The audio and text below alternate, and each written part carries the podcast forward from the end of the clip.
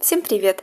Это подкаст English Teacher, в котором я, преподаватель английского, помогаю вам максимально просто и понятно учить английский.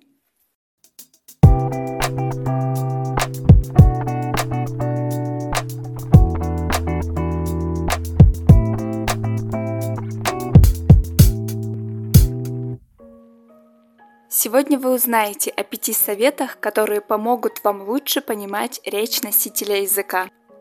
Эти советы помогут вам при просмотре фильма в оригинале, на заданиях по аудированию или на экзамене для оценки знания языка и, конечно, при общении с носителем. Первая ошибка и совет, как ее избежать. Это когда вы фокусируетесь на отдельных словах и пытаетесь каждое отдельное слово перевести. Но здесь есть большое но.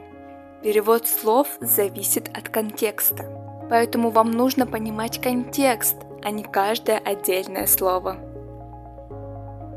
Второй совет. Не забывайте, что есть много фонетических правил, когда звуки соединяются, сливаются или упускаются из слова, и два слова могут звучать как одно. Например, good day. Два слова good и day, но звучит оно как одно. Good day. Идем далее.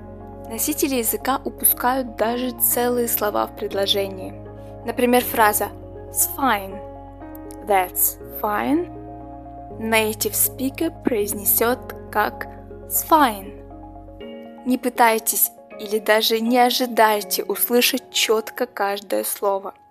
Лучше обращайте внимание на слова, которые выделяются интонацией, они будут нести основное значение предложения. Вам не нужно фокусироваться на каждом отдельном слове. Следующий совет или напоминание. Не забывайте про сокращения. В фильмах услышите их всегда.